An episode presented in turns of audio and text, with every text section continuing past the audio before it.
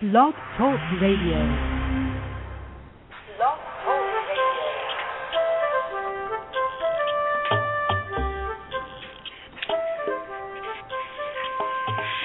Hi, welcome to Teach Me to Talk with Laura and Kate. I'm Laura Mize, pediatric speech and language pathologist. Hi, Laura. This is Kate Hensler, and I am a developmental interventionist with the First Steps program in Louisville, Kentucky. How are you tonight? I'm good. Can you hear my computer problems in the background? It keeps saying Blog Talk Radio. Yeah, and the music's still going too lightly. I, I know, and and I'm going to have a feedback and hear us talk, and that might freak me out. Okay, Johnny got it fixed. Whew. That was close. I hate when I can hear myself talking, even on a cell phone. You know, it's like no, no, no, no, no, no. I would say, I'll call you back. I know. I can't do it either. It drives me crazy. Mm-hmm. Well, did I ask you how you are already, or no?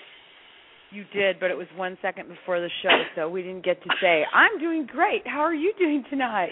I'm almost rested from my uh, month of travel. yeah. Yeah, Memphis was so much fun on Thursday. We had such a great time and a great turnout. And you remember that my uh, one of my instructors, and then two other faculty members, and ten grad students from Mississippi University for Women were there, and that's where I got my undergraduate degree. And so it was so much fun to um, see Mrs. Lynn Hanson after 20 plus years. It's probably closer to 24, 25 years now. Uh, and then uh, just to talk with her and talk with young grad students who still are learning but don't quite know what they're doing yet. Yeah. We've all been there though. oh, yeah.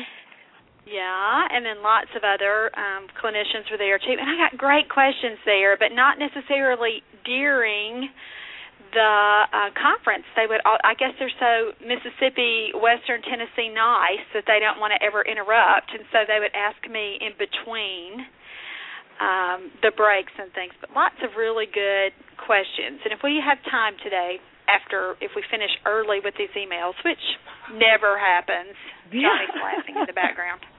We might talk about some of those, or that might be the topic for next week's show because there were some interesting takes on things that we've talked about before, but might not have talked about it in detail. So I thought those might be some good show topics for the future. Okay. Sounds good.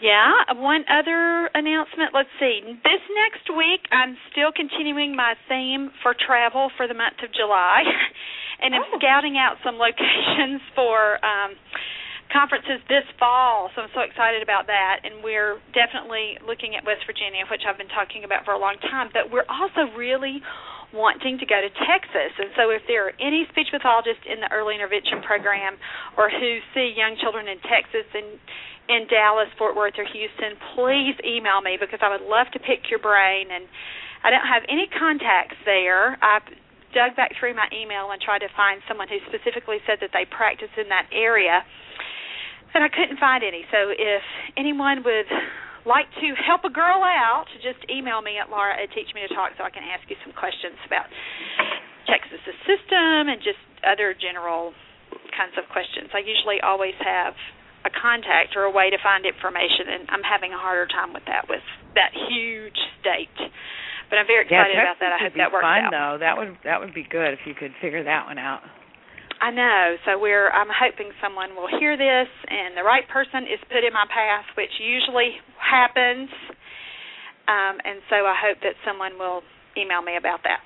The other thing I wanted to announce is yesterday I posted, or maybe it was Friday, on uh, TeachMeToTalk.com's Facebook page a really interesting article that was written about a piece of research that just came out in the Journal of Pediatrics, and it's on. Um, you can look at that specifically again on TeachMeToTalk.com's Facebook page, and it was about the birth complications, which ones are associated, and which, uh, just based on retrospective studies, would maybe when if, when those birth complications are combined with genetic vulnerabilities is how they worded that a child might be more likely to be diagnosed with autism.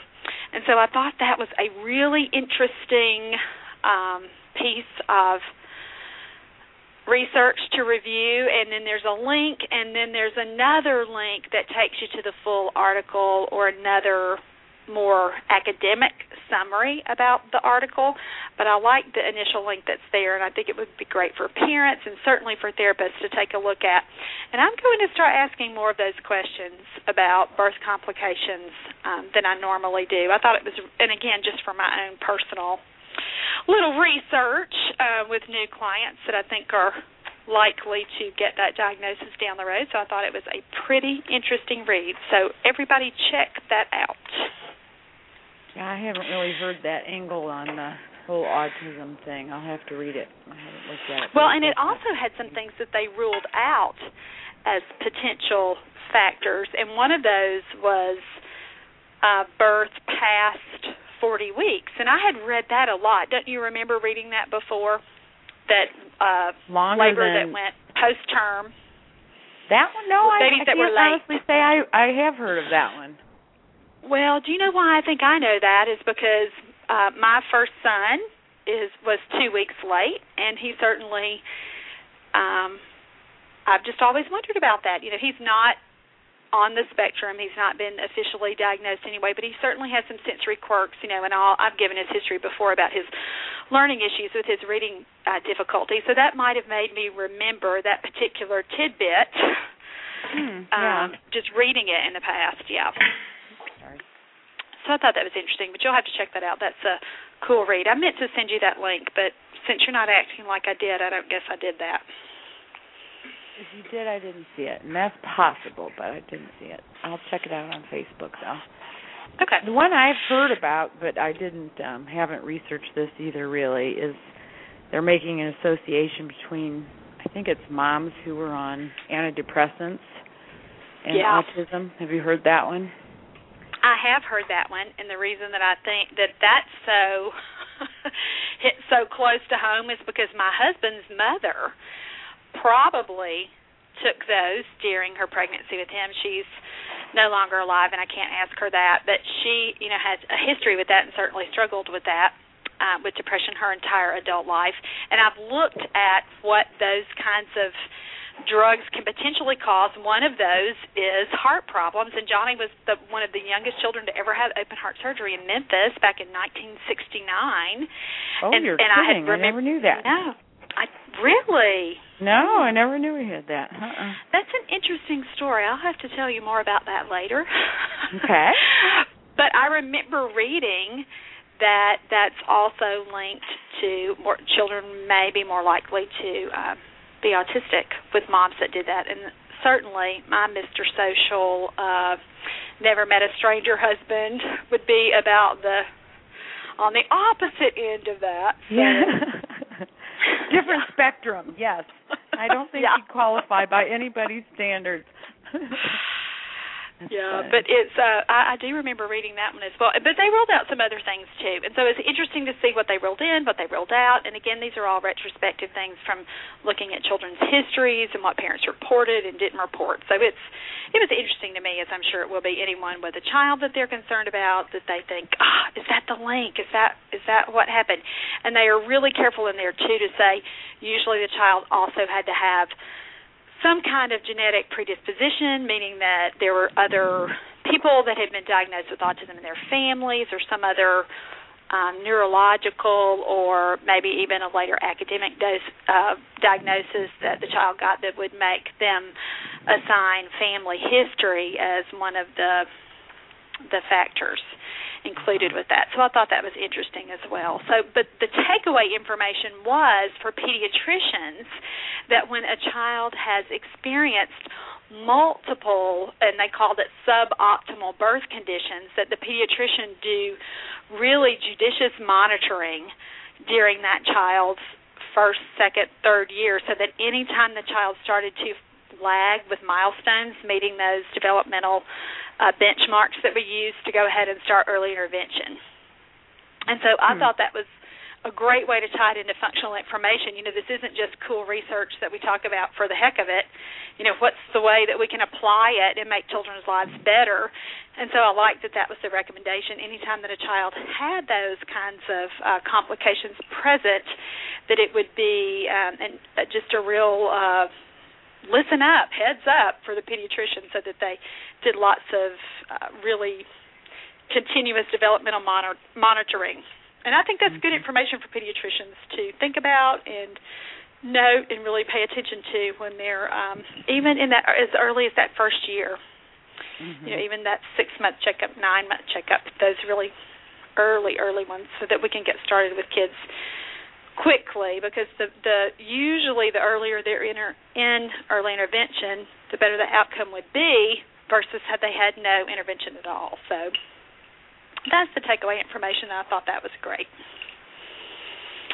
Okay, tonight we have two emails from both from speech pathologists, and I love to get emails from other people who do the same job that we do and work with babies and toddlers with communication delays and disorders in um I think both of these women work in their state programs, but I'm just going to start with the first one and I am not going to read her name.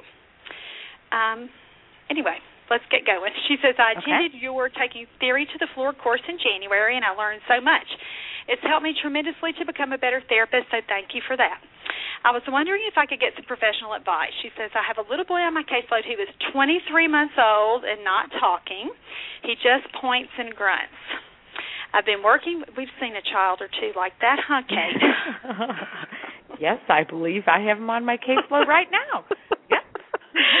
I've been working with him since January, so it's July now, so she's been seeing him for what, seven months. She says, and I cannot get the words to come! Exclamation point. She says, mm-hmm. I followed your strategies. He is a social child and he has a great understanding of language. And I'm so excited that she put that in there because anytime we talk about this on the show or anytime uh, she came to the conference and the whole conference is looking at the hierarchy that we use with treating children. And so I love that she came away with that information and telling me right away. He's social and he understands language because those are two things that I really just go out of my way to almost beat people over the head with that. That kids can't talk until they want to interact with people and until their comprehension is moving along so that words start to mean things. So she's ruled those out as factors for why he's talking late. And she goes on to say, he picked up on some signs very quickly and uses them consistently. She says she's been working on imitation, and he is using some, some play words and sounds. And by she didn't say what, but I would I would think that she means exclamatory words like uh oh, maybe animal sounds, car sounds, other little play words like wee and whoops and all that. She didn't tell us exactly what he's using, but she said some, so to me that would mean more than a couple. So that's moving along. She said, I feel like he knows what to say. And again, she's getting that from verbal routines. I mean, I feel like she went through the conference manual and said, I've done all this stuff. Right. Uh, she said, yeah, she said I feel uh, I feel like he knows what to say, meaning that she's done a good job of establishing some verbal routines, and I'm modeling a set of words repeatedly during play. So she's gotten really purposeful about what she's expecting him to imitate, and she's looking at herself in this process and making sure that she's not modeling too many words, that they're realistic, that it's hopefully pretty simple. And here's where she starts to say that he has more trouble. She said, I also try withholding for what he wants, and now he just tries to walk away to find something new, even though I know he wants what I have. For about a month now, he cries as soon as I walk into the door. Ugh, dagger in the heart. That would just kill me. She says he cries when I try to cue him and teach him, which he used to not do. In the back of my mind, I'm wondering if he has apraxia. Ding, ding, ding. I think she has a winner. What about you? Uh, yeah, I think she can quit wondering on that. Yeah, and she said, even though we haven't seen this kid, just based on what she said in our experience, she said, so I've taken that approach by cueing him for sounds and words, like put your lips together to say more. This is how I've been able to get him to say a few more words, like more, ball, and pop. However, he is not saying more any longer. During the six month review, Mom expressed that she thought he would be saying more words by now, but she doesn't seem concerned, saying he'll just talk when he's ready. And then she goes on to say, I feel frustrated internally during therapy sessions as I whip out all my tricks, and the little boy obviously associates me with something negative, which kills me. She says, I know you're busy, but if you have any professional advice, I'll gladly take it. Thank you so much for your time. So I love that she feels that angst that we all feel when we think, oh my gosh, what am I going to do? He's miserable. And I love that she's saying and to herself, "Boy, I need somebody to help me with this because what I've tried so far is not really working." Um, so we are going to talk about things that we would do. First of all, let me commend her for really taking a look at this little boy from the foundation up, and again by looking at his social skills and making sure that receptively he's moving along and she's doing great. She also introduced some signs which is our go-to original strategy for most children if they're ready to work on expressive language because signs I think reduce the frustration in not only the kid but the parent pretty easily if you can get that going and she said that he is a good signer um, and she didn't say uh, how many signs he uses so if she had called in that certainly would be a question that I would ask her because if she just says he's using like five or ten you know what you and I would say about that. Right. Yeah, that's not setting the world on fire. Get busy. I wonder if he uh uses them spontaneously also. I'm guessing he does, but I don't know. Yeah, so that's certainly something that she should do is inc- keep increasing his repertoire of signs. And sometimes really I'll have kids that know 30, 40, sometimes even more signs than that before they're really ready to talk. And so that is not unheard of. And I think a lot of therapists, just based on our personal experiences and certainly the emails that we get and the call calls that we get, might stop at 10 or 15 signs and think that's plenty. Has that been your experience with other other therapists too, Kate? It does seem like it is. They think um you know that's enough. We've done that and they kind of stall out and I mean not for every child with the epimygal to right. get that many signs, but for a child right. who's bright and does well with them, why not? Yeah, me too.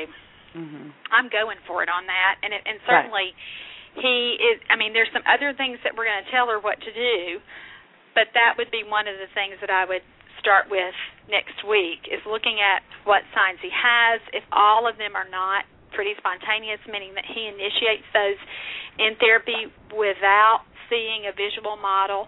I love it when I can just cue a sign and the child does it just from the, the verbal model alone, you know, just from hearing me say the sign and they do it. My favorite though is when they initiate it when I pull out the toy or they know something's in my bag and they start to sign it on their own with nothing, no kind of cue from me at all. They didn't hear the word, they just saw it or thought it and started to sign, and that's when we really count a sign as spontaneous. So I would certainly look at the signs he's using and, and in what context he uses those, and then talk to mom about that. You know, how many of these signs is he carrying over into daily routines? Is this just a therapy trick, or is he using those all week long? And it sounds like he probably is. I mean, we don't know that he how many signs he has, but that's certainly a place that I would start. And if he is using all of those spontaneously, then I would teach him some more. And if that means that I would have to learn some more, well, then so be it. I would look at what um, toys I have available and what his interests are, what kinds of things he seems to really like, and I would use that as a way to expand what new signs we were going to do. If he has close to 50 signs, then I would start to even do some two sign phrases and bump him up a little more so that she's continuously having him make progress in the way that is easy for him because I think success begets success in other areas. And if you can get him really on board and feeling proud of his little accomplishments and you can even see that even in a 2-year-old don't you see that all the time Kate? They're they're so excited that they've done it Oh, absolutely. I mean, I yeah. try and see it in every kid because I think they, you know, that's a huge motivating factor even for a ch- child who's 2. So, I hope yeah. that I set the stage for every child to feel great about how they did, you know. yeah, absolutely, absolutely. And it doesn't sound like he's feeling too great about anything. And no. so it's because he's crying so much of the time when she's there. He's crying when he sees her. He's crying when she's cueing him. So I would totally go in a direction where he can feel really, really proud of himself and successful and like he's doing it because on some level he is self monitoring he is he knows i can't do this and i think that's probably why he's crying. You know what you're asking me to do is too hard. This is frustrating. I'm mad that you keep having me do something that i'm obviously not truly ready to do or else he would have already done it. So i would encourage her to look at her sign vocabulary and do that. Secondly, I think that she probably in her um her own um timetable she's thinking gosh since january i should be getting more words by now we've got to speed this up and even though mom has said he'll talk when he's ready. She still also added, but I thought he would be doing better than this by now. So I know she has to feel internal pressure, and so well, she and don't has. we? I mean, we all yeah. have been there, and it's not yeah. fun for any of us. It's really, you know, especially normally it's the ones who say it are the ones you're already thinking it, which it sounds like right. she is. You know, we all have mm-hmm. these kids now and again, and yeah. I mean, I've had kids where the whole way there I'm praying, please let them have a good day. Please let this go well. You know, if if I can get through this one comfortably, it'll be an easy week. So I mean, right. you know, yes, we've all everybody's been, been hard. there. Yeah. Mm-hmm. But you have to really when you are feeling that way, you cannot let a child feel that much pressure. And it's particularly important for children with motor planning issues or apraxia, like she talked about, because that just darn well guarantees that he won't be able to say what she's trying to get him to say. I mean, it is just. It's just opposite of what you want to do. And again, it is hard. And goodness knows I have been in those sessions where I think, Laura, you have done this to yourself you are putting this little boy under too much pressure and no wonder he's not responding because it's he's not ready yet. So what i would do if i were her is really really really think about all the things that he has absolutely loved or things that he is most likely to love based on how well she knows him now and do that and play those games and play those routines with absolutely no pressure to verbally perform for at least a couple of weeks so that she can get him back happy and get him back again as she said not associating her with a negative experience. And again i have been there with kids and it is it is like trying to get the genie back in the bottle sometimes. Mm-hmm. and that's why now i just do everything i can to even avoid going that direction with the kid in the first place. If i feel like it's sort of starting to be negative boy if i was fun before i am ten times more fun than i was uh, le- just immediately leading up to that. I mean, I really ratcheted up a notch and do everything I can to make it so much fun and no pressure whatsoever verbally. Now, you still may be withholding things for signs or really getting him to do things, but he is just in too negative a place to make any real progress right now. I think just based on that. Was that your take on on this too when you read it, Kate? Absolutely. I think um with all the best of intentions, she kind of just kept pushing, pushing, pushing. Um, he doesn't sound like a kid I would withhold um anything for anything verb for yeah. a verbal response. I mean, it doesn't. Me you know, what did she say? He has more. He has please. He has, and more is gone now. Yeah, she said he has ball and pop, but Ball she's and pop, only been able right. to get him to say a few of those words, and it sounds like that those haven't even been consistent. That those Right. have just been sporadic. So he does not own those words.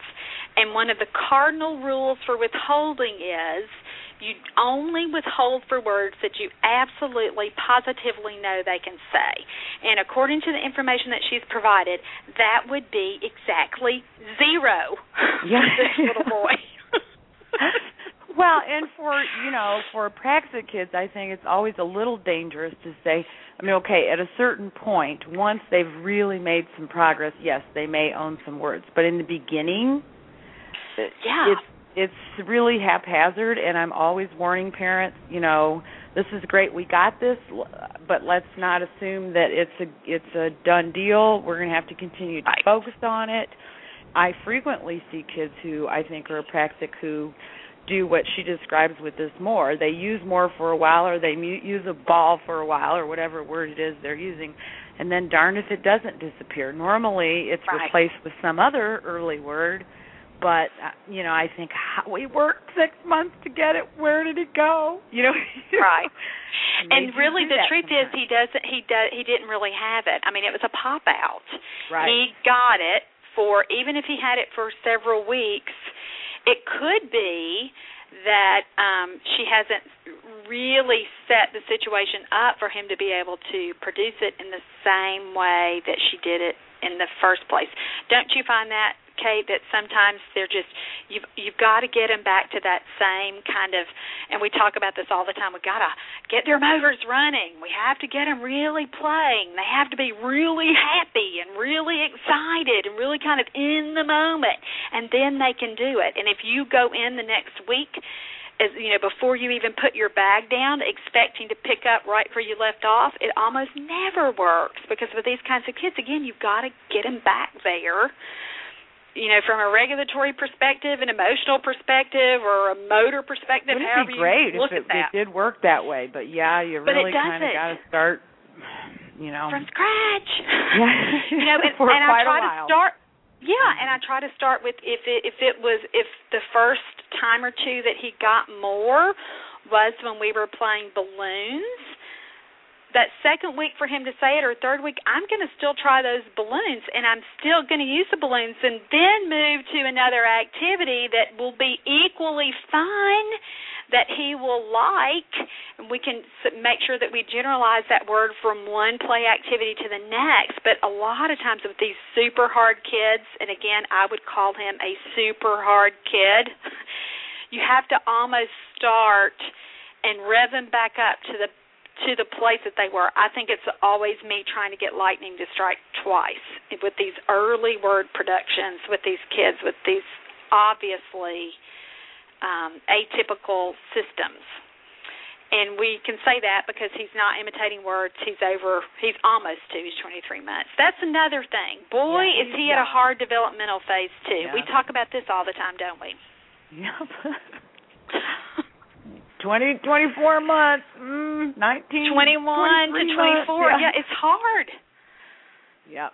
There, you know, the good news is normally two can be pretty magic for a lot of kids like this who are, you know, bright kids but appear to be apraxic. I always kind of think, Phew, we made it to two. I mean, a lot of times I Yeah. get them at two, and sometimes Mhm. I kind of think that's good um, because it does seem like, you know, somewhere between 24, 25, 26 months things start to click and it gets a little bit easier and that's when you start to say okay now we're coming you know now we're i can see this defined progress. And she's just you know she spent seven months Right.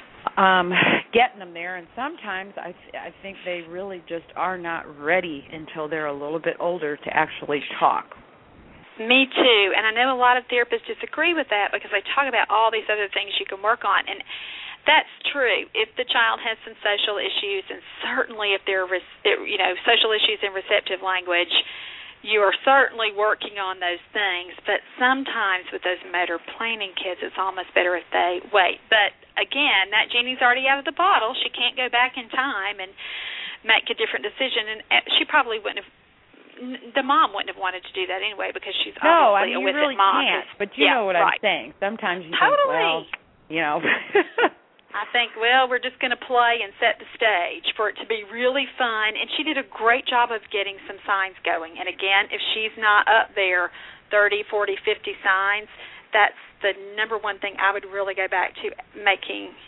gains on now so that she can let him like her again and he can feel success. The other thing I've done if if if this has really if uh, if it's gone way off track with a kid, which thank goodness doesn't happen very much anymore. but I do remember it happening with a couple of kids kind of right in a row. Um, this is a long time ago, but and I, do you remember us talking about this, Kate? And we have talked about it with really hard kids for you too. Sometimes taking a week or even two weeks off mm-hmm. gives everybody a break, and it's almost like a speech holiday. And then sometimes it happens you don't plan it. Like you go on vacation, the kid goes on vacation, and then you go back and woohoo, he's over whatever phase that was and you can start again and boy you know the the snowball is getting ready to roll down the mountain you know you've gotten over whatever hurdle it was and you're just ready to go so sometimes a, a therapy break a therapy holiday really works and again if it's a mom that you can talk to about that and you can say this we're, we need to do this on purpose we need to give him 10 days 2 weeks where he doesn't see me and where when I come back in, we can sort of start over. You know, that might be something that I might try if I thought the parent were up for that and if I were really, really desperate. And it sounds like she might be at that point. because right. too it and, kind well, of and at this point success would be if he just didn't cry and he was reasonably happy right. to see her and play with her because she really does that just needs to be completely taken out of the equation um, right. Short, and it sounds like the mom would probably be agreeable to me just because she says the mom says, "Well, he'll talk when he's ready." That's you know that's right. a pretty open-minded, casual response to he's been Laid in therapy mom, seven yeah. months. Yeah, and and that's great, and it would be good for the therapist to get a little breather because it and not is- be yeah, and not be so worried about it. Right, and then give the child a little breather, and then when she does go back, if she's able to do that a week or two, um, I, you know, go in with no demands, no, Mhm. you know, really just the best toy she has. Don't be giving all the verbal cues about the popper sound and the motor sound and the blah blah blah.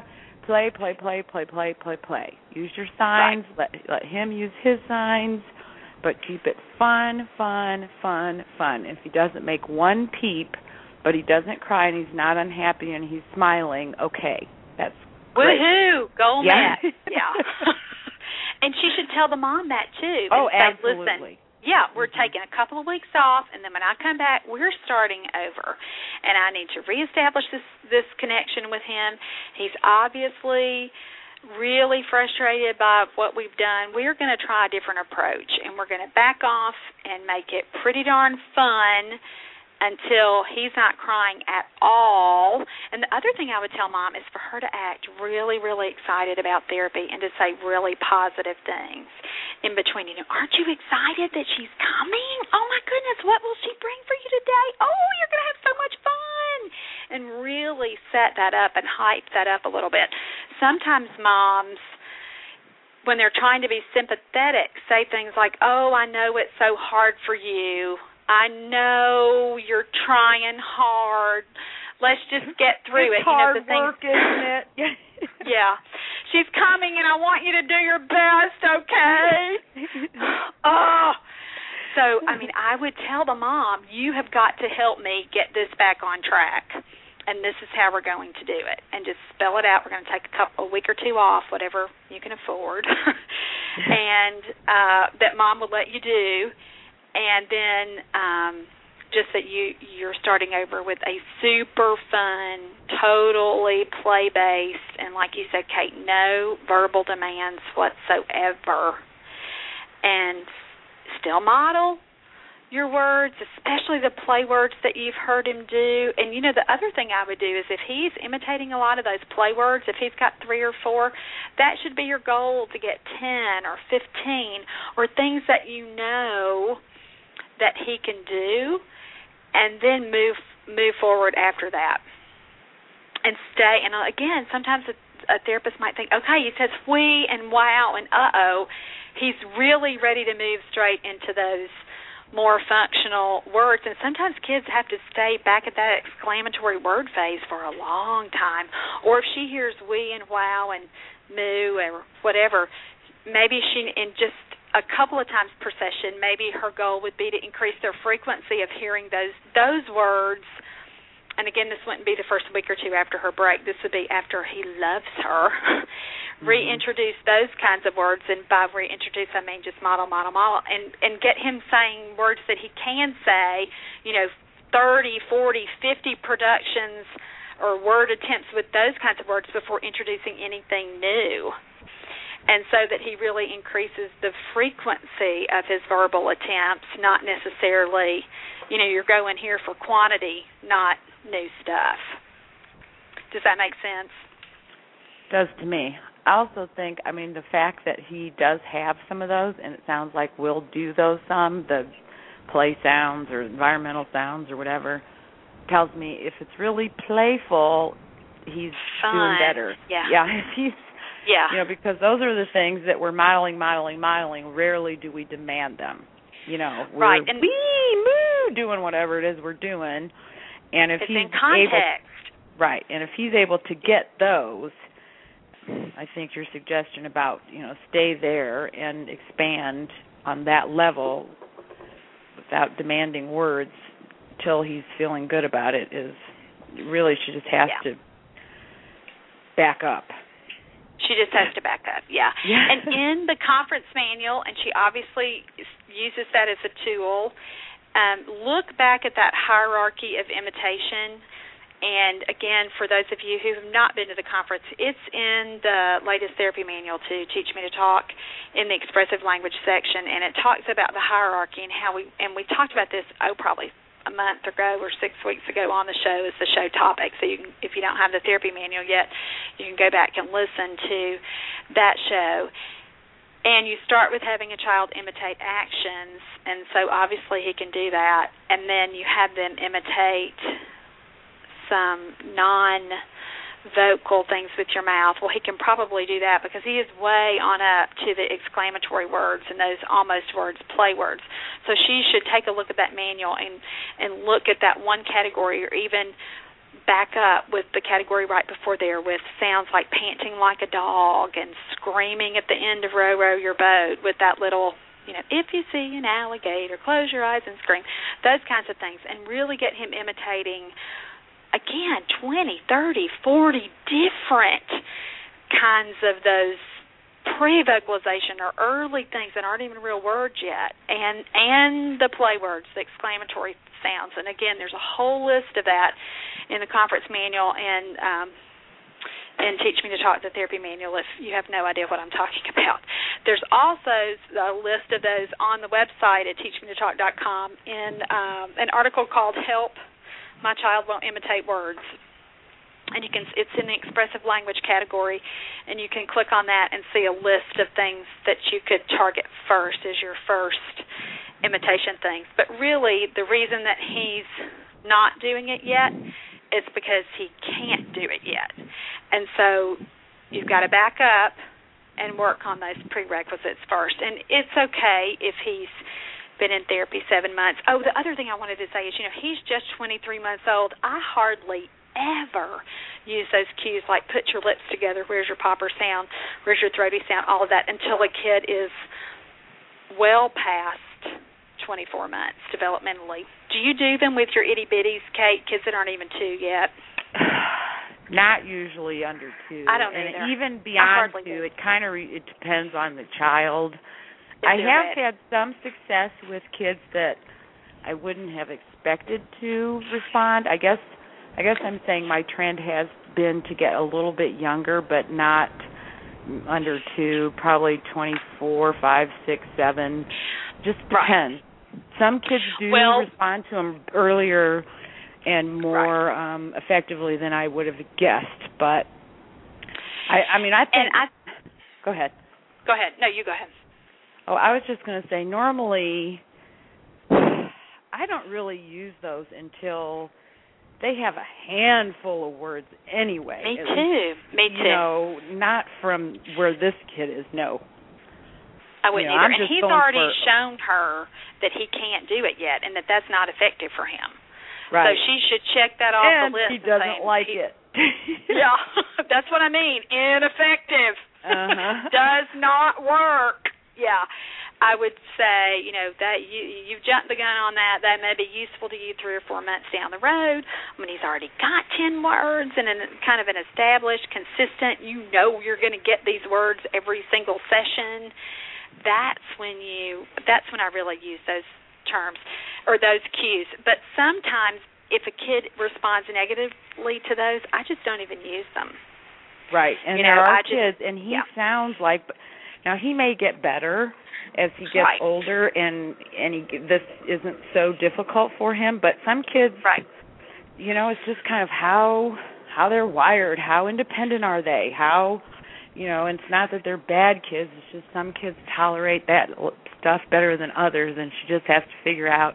At this point, we know he's not tolerating it. So It ticks him off, obviously. Right. He's because mad. he's Yeah. crying when he sees her. Yeah. mhm. that is not And a good sign. No, and so I think our advice about if you can work it out to take a break, take a break. Come back, be as fun as you can possibly be with toys and things that you know that he's totally going to love. Model, model, model with no demands whatsoever. When you're teaching new things, have it only be, you know, work on your new signs and work on new words or vocalizations, verbalizations, whatever word you want to call it, at the play sound exclamatory word level. Start with those things. The other thing that I would beg her to review are the rules for withholding. And I think we talked about that a few weeks ago, didn't we, too? Or at the beginning of the summer, maybe? With that we never withhold Mhm. yeah, but but there there's um an article on the website at teachmetotalk.com with withholding and sabotage. You can search those, and that article should come up. It's in the expressive language category. If you've bought the new therapy manual, there's a whole section beginning on page 162 with rules Wow. for withholding. yes, I have it right here in front of me so I can remember. Sometimes I'll write this stuff and then I'll forget that I've written about it, and then I'll go back and read it and go, "Oh my gosh, why didn't I just use that? That was an easier way to say it all." But our rules for withholding are you withhold only for things that you know a kid wants. You withhold only for words that you know a child can say, meaning that you've heard him imitate it a lot. You withhold lot. you prompt it a, a lot and you prompt it only 3 to 4 to 5 times. And then guess what? If he doesn't say it, what do you do? You give it anyway. And I think that that maybe hasn't happened because he's walking away. And I just Mhm. hardly ever let a kid walk away from me. I always take that as Laura, you pushed him too far. This is Yeah. the, this is the problem is you. It is not the kid. It is you. You backed him into a corner and he can't do anything else about it, so he's fight or flight and he's doing flight. He's walking away from you. You have overstimulated him. And so she's got to not do that anymore and play, play, play, and save the withholding stuff for later. And I think the rules for withholding are in the conference too, but maybe not presented in as clear or as direct a way as it is in the therapy manual. So she might want to take a look at that. And in the therapy manual, I did start using this phrase, and I think that it probably comes from a conversation that we've had, Kate, because all my stuff usually starts out as a cell phone conversation and then it just kind of morphs. Mm-hmm. But that pleasantly persistent, you do kind of push and you do keep on with what you're trying to do, but you are super fun the whole time. And if a kid starts getting upset, you stop, you back up, you move on to something that he can do and then in five minutes, or maybe for some kids next week, or for some kids two months later, you're ready to try that again. But if if they're consistently balking and going into fight or flight, which a lot of therapists don't recognize a kid walking away and crying is fight or flight, but that's exactly what that is. And then you think, okay, I've really pushed him too far here. I've got to back up because he is not developmentally ready for what I'm asking him to do. And you know that the problem is your approach and you've got to back it up and and do it differently or usually back up and do something a lot easier because what you're asking him to do is too hard and he's obviously not ready.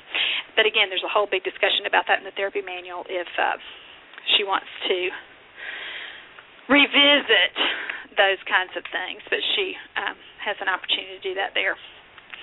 Any Laura, other me, final let me thoughts add a little for her? a little caveat there. You said when he's walking away, I've overstimulated him. And in your case, I'd say that's in our case probably that would be more likely true than not. I don't know with this therapist just because we don't know her, we don't know what her approach is. The other the flip side of that may, might be that she's understimulated him. Okay, for us, we tend to be Well, and I understand what you mean by that. So go with that. That's good, but you go with that. Explain what you mean by that.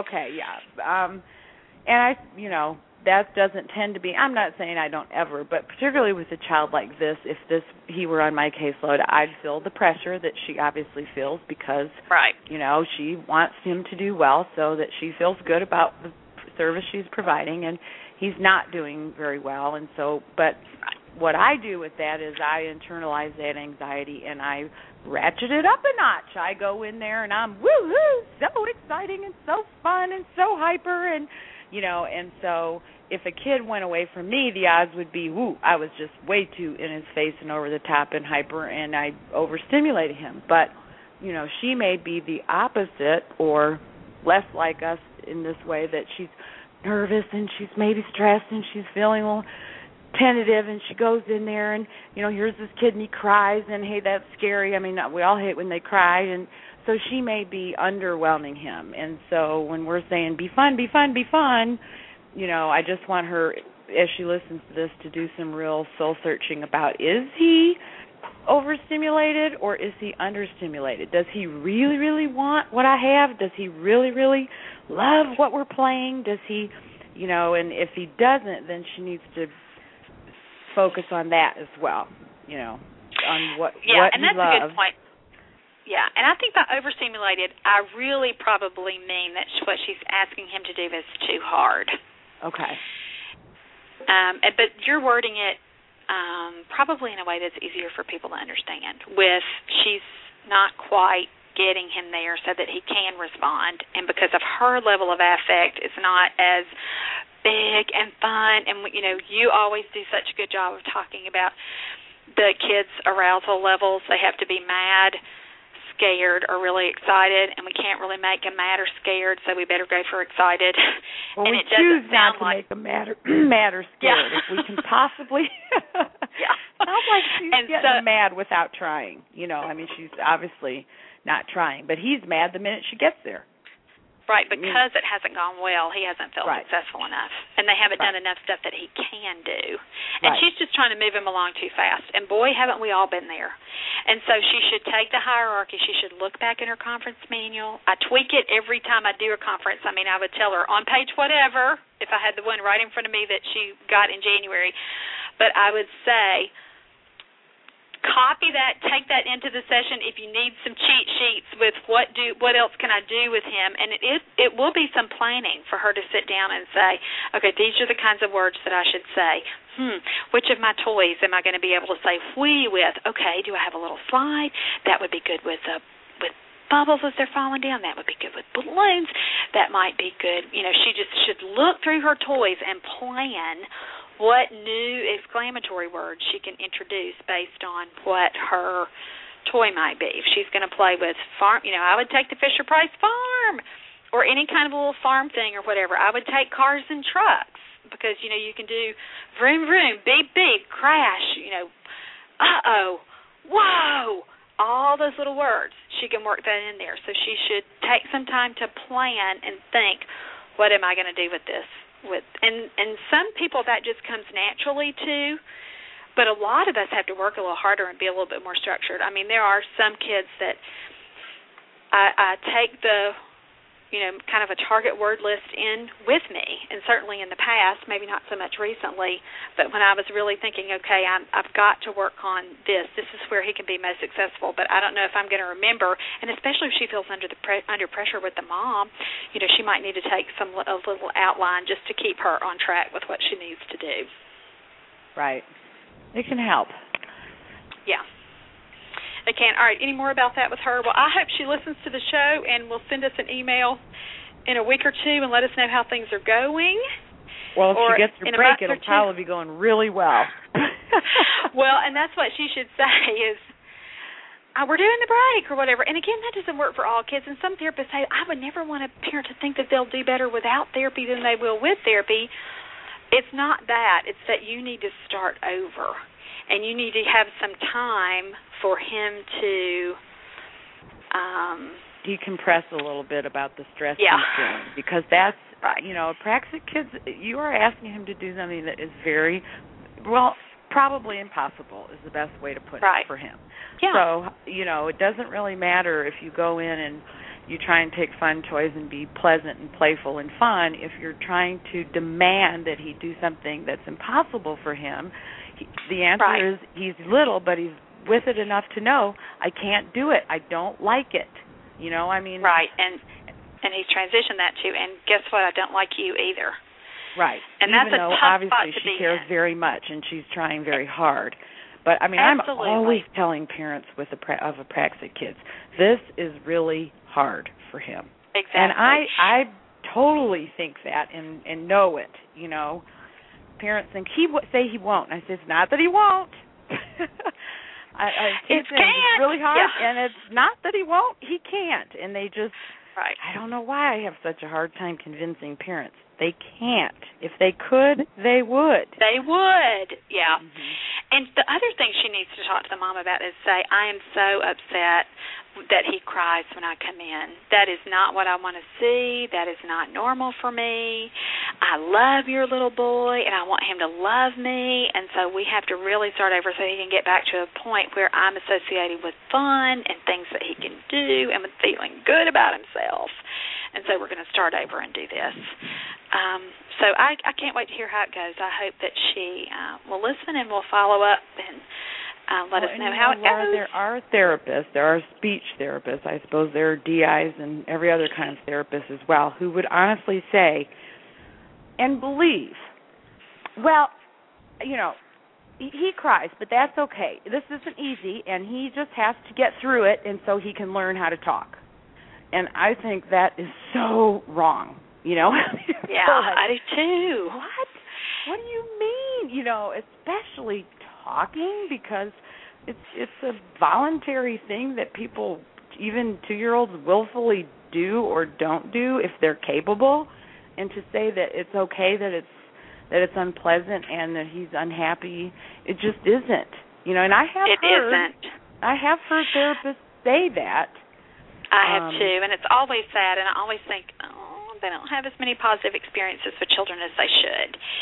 The, and the reason, when Dr. Greenspan says, and Pamela Marshalla, who's written that Becoming Verbal with Childhood Apraxia, they both say, and when Dr. Greenspan, you know, he's talking about apraxia in the context of children with that are on the spectrum, and this little boy's not. But the take-home information from their things is, anytime a kid is crying, he is overstimulated, he is out of control. He is past the point of no return. And so you have to get a kid back to baseline first. And speech is different than, say, the physical therapist who can passively move their arm or exercise their legs or make them, for a better word, do it, even in the midst of crying. You cannot make him talk, and you surely can't make him talk while he's crying. It is impossible. And so you do have to start over and um, I would say therapists like that need a big philosophical change because Mm-hmm. approaching it from that way sets it up to be a power struggle. And who wants that? That's crazy. That's a crazy way to spend your hour or your week if it um if you think that that's okay for uh how to treat toddlers. I would say that you need to be working with older children Right. or adults perhaps because toddlers don't work that way. And they're still babies. Yeah. Even when they're two, they're still babies. Um, and I know I feel sometimes more warm and fuzzy than other people might about that, but uh, I do think having that good connection and good relationship is, you know, of your number one goal with kids so that they um you want them to love you and like you or at least tolerate you. And they are crying and screaming and not wanting to participate. You're not going to get much further than that because it's too um it's you just can't win those battles. And even if you could would you really want to? I just i'm just don't want to be that kind of person. And i would never want to portray that or model that for a parent for them to think that that needed to be their you know, setting up that kind of style for their whole um childhood with it's hard but you're going to do it you know regardless. And I joke all the time about sometimes sometimes when you see a parent do this kind of thing withhold when a kid's not ready and you know it's almost they're you know saying you better say milk or you're not going to get the sippy cup and certainly this therapist hasn't done that. I know she hasn't done that. No. But that but that that's how the little boy feels mm-hmm. because he's crying he's resisting he's he's telling her I can't do it I'm not going to do it so she's got to um look from his perspective and come up with a different way to mend that relationship and start over. So I hope that she can make that change and I love that she emailed us about that. Isn't that great? And right. asked for I mean, help. a, a lot of therapists don't say, do that. But, right. I've had kids over the years, not in quite a while. I think I maybe read them a little better. My instincts are a little more sound. Not to say that I don't ever make a mistake, but I don't think right. I've made this mistake in quite a while. But um you know, I, I have in the pa- past, and I remember once years ago, Laura, we shared a little guy in Indiana, and he was kind of struggling this way, and you told me, don't put any demands at all. Just play, yeah. play, play, model, model, model, model, model, model, and and I did that, and you did that, and um he came around pretty quickly. So you yeah. know, usually it can be rectified pretty easily you know, it a couple can, weeks she of had a fun good, and playing. Yeah. He'll be and back. she had a good relationship with him at the beginning. So oh. it hasn't been negative this whole time. And she says it breaks her heart. She's ready to try anything.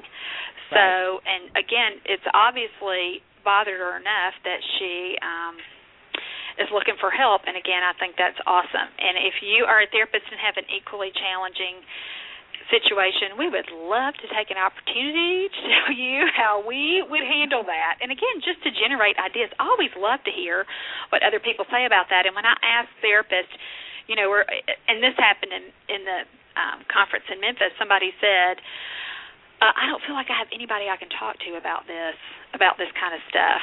and I said, you know, you've got to make a friend. Thank goodness I've had Kate for all these years because anytime I have a situation like that, had boy, we I known, am on had we the been phone. able to see in the future, Laura, we would have just taped all of our phone converse, except we would have not been so good about that confidentiality we would have probably had to thing, edit. so it wouldn't have worked.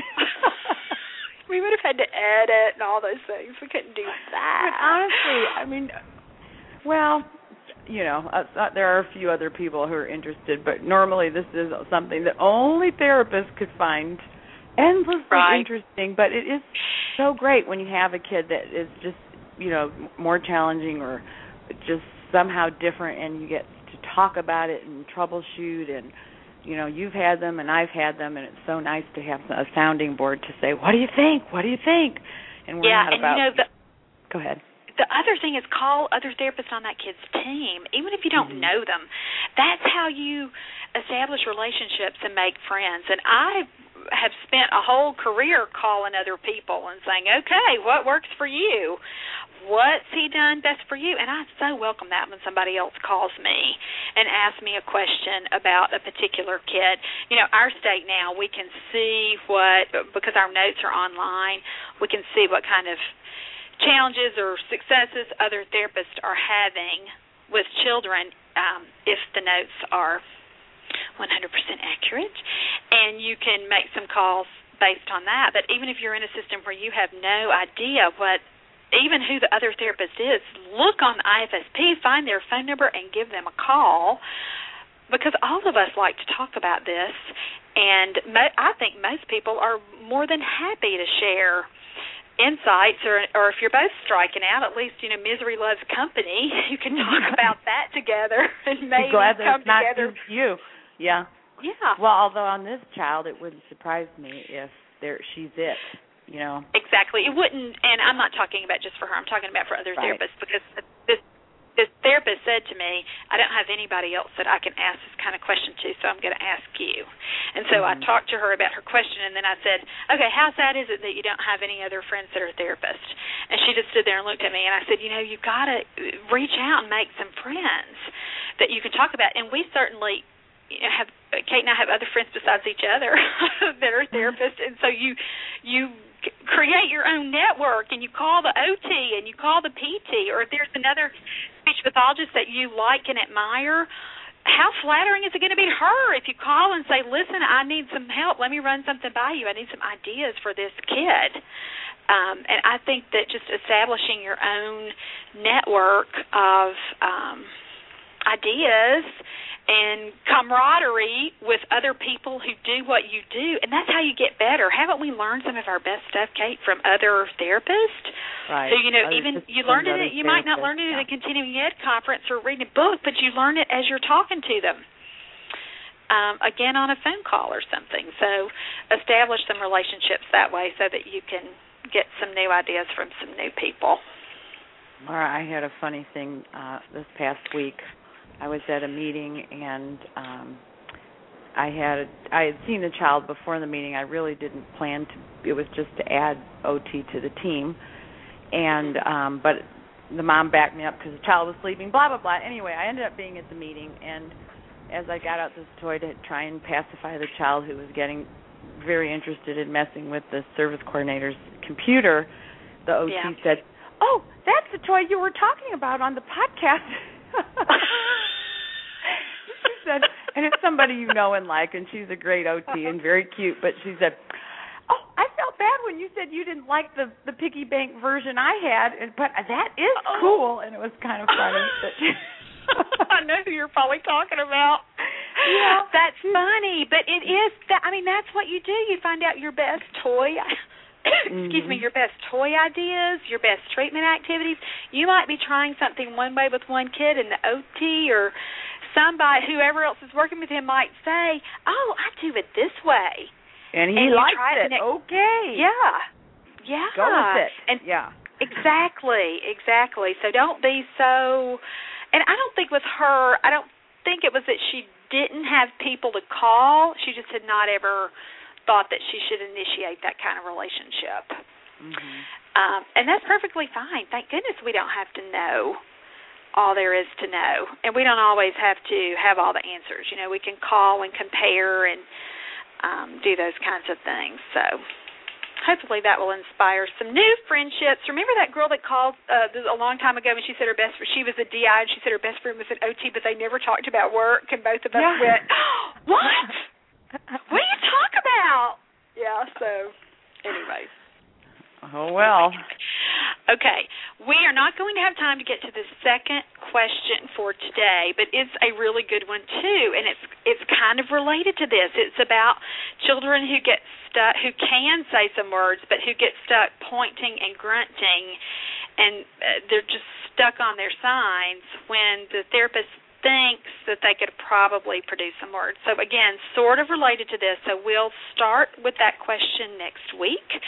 But again, if any of you have something that you want Kate and I to take a shot at, we would absolutely love to do that. And you can email that to me at laura at teachmetotalk.com or leave it as a comment on the website. And those are my very favorite ones because then other people, even years later, um, benefit from that information. And I had lately have gotten so many emails from moms and comments on the website that say just reading comments from other moms made me feel better that I'm not the only person struggling with this. And even if that mom never meets that other mom or that therapist never meets that other therapist, they still feel better that there's somebody else out there in the same situation. Right. Yeah. Well, hopefully we help this therapist. We don't know. If she I hope so that because she be sounds great. because Yeah, because I mean, she uh, she's yeah. really, initiated really a question. And, right. And it's hard to say that. And like I said in the beginning, this is a hard child, and we have all been there. But Absolutely. okay. Luckily, they're very forgiving two-year-olds, so she she can mend that fence and keep hit the ground running again. Yeah, and have a really um honest heart to heart talk with a mom about it so she knows what you're doing. Right. And Yeah. sometimes just I I've had those talks for the same exact reason before. Me too. I, and I'll say I think I've been pushing too hard. I'm really going to take all the pressure off for a couple weeks, and I want you and to And I tell the them same. to do it at home too. Yes, yeah, yeah. Right. I want you to I'm do glad the same. you mentioned that. yeah, yeah. Sometimes it can be that too. I've had that happen where Oh, I really felt like maybe it was the parent who was pushing so hard 24/7 and then you know, and you want them to work with them, but you don't want them to be so into it that the child doesn't ever get a break of right. you know having demands put on them. So and you want parents anyway. to do their homework and follow through, but sometimes I say, listen, I want you to be the mom, and you need to let me be the therapist. Mm-hmm. And again, that I have not said that to very many people, but I have said that to some moms that were just so over the top that I'm well, just, thinking, no yeah, way if you get I live one of those home. really, really, Yeah. really militant moms, and of course they Yeah. mean well, they only are trying Right. to be great moms, but you know they hammer them all day, demand, demand, demand, demand. It's like, well, who would want to live like that? You know? Yeah. Yeah. and they're doing it out of love, but it's still so much pressure. the And- wrong approach. Yeah. yeah. I mean, I think for praxic kids in particular, it is just very hard. You know, you're by your very nature of putting demands on them, making it harder for them, and yet they Right. kind of need that. But if they're getting that all day long from mom, it's just way too much. It's way too much. And the thing is, they can tolerate that in a therapy session better when you get them to the point that, again, their little systems are revved up enough so that they're ready to pop out those words and that they're not crying, not walking away, uh, and having a blast and know that you are there to play and be fun and be their friend and all those things. That really does make a big, big, big difference. So, oh, you know, and next week I do want to talk about too. One of the professors at um, my university that I went to said that she's really seeing a big trend in every year that um, there's not as much warm and fuzzy with girls that are in grad school, and she was so excited to see me holding children and obviously she, as she said in her Mississippi way loving on kids. And that she was so glad that the therapist got to see that because she thinks that that that's been kind of a trend to be ultra professional and keep kids at an arm's length and focus so I much think on that's behavior a so in that all the healthcare professions. I, Yeah. I think it's sad that it at- is in the interest of you know advancing the the um reputation of the career whether it be nursing or speech or physical therapy or uh, medicine whatever um it's you know to be professional means to be distant and cold and aloof and i think that's just Right. sad particularly for us who, when when we work with babies but they're still human even if they're middle aged or old so Exactly. so we're, let's talk about that a little bit too next week as well. So I've written that down. All right, we're over. Wait, we're out I of here, one ladies. more thing. I, I just I love this question. So one thing, Laura, we never really said, or I don't think we really said it was um this guy. She can a have mom try and get him his little motor running before she Oh, yeah, gets there, or also at this point, I think if I were her, I'd probably spend oh a good mm, half the session playing with him, running, jumping, tickling, swinging, kicking balloons, whatever, you know, chasing the rocket that you shot across the room. Jumping Um, off the couch. Yeah, these kids, the younger they are, the more apraxic they are. Um, they really need to have that movement. It really does really help them. And this guy needs it, you know, really even more importantly at this point, so that he's reminded she really is fun and that this Right, is about uh, yeah. this is a positive thing, but it will Mhm. also really really help him when she does revisit okay we're going to sign okay i'm going to model words and and be a little bit more directed about this makes it so much easier um for him to have those successes if she's gotten him moving so Yeah. And that's a know. great idea. just And tell if you mom need some just- more, yeah, what's that uh, more more ideas about that. Those are things that were in the conference manual as well. With that um, movement, activities, and toys, there's a nice little list that she can look at if that hasn't been her philosophy. I think all of us should be doing move, sit, move, sit, move, sit, especially with these kinds of kids in therapy. And the younger they are, the more frequently you need to do that. That you're going to right move and play, play, play, and then sit down for just a you know one toy, and then get back up and move and play, play, play, play, play, and sit down. And some kids, you're right, you do have to spend a good fifteen, twenty, even 30 minutes doing all that movement stuff so that you get them and to the point that they can sit and produce and pop out those awards. But I think the whole move set, move set, move set is almost with every darn kid that you see, especially in the beginning when you're Right. just uh, getting going with them. Right. Yeah. And this little Yeah. guy, he definitely would would benefit, and their relationship would benefit. So, anyway, we've given her lots of ide- ideas. Hopefully, she'll update us in two, three, four, however long it takes for her to feel like, okay, it's working. It's Or moving along, or it's not, it's not, and we'll let revisit it again. I think it will because Yeah. she obviously cares a lot, and right. you know, just kind of got a little off track with him, and we've all been there. So if she redirects it, it'll come back, and and she can let us know. It so, will. Good luck. All right. All right. Okay, thanks. Join us here next week. Thanks. Okay. Bye. All right. Bye.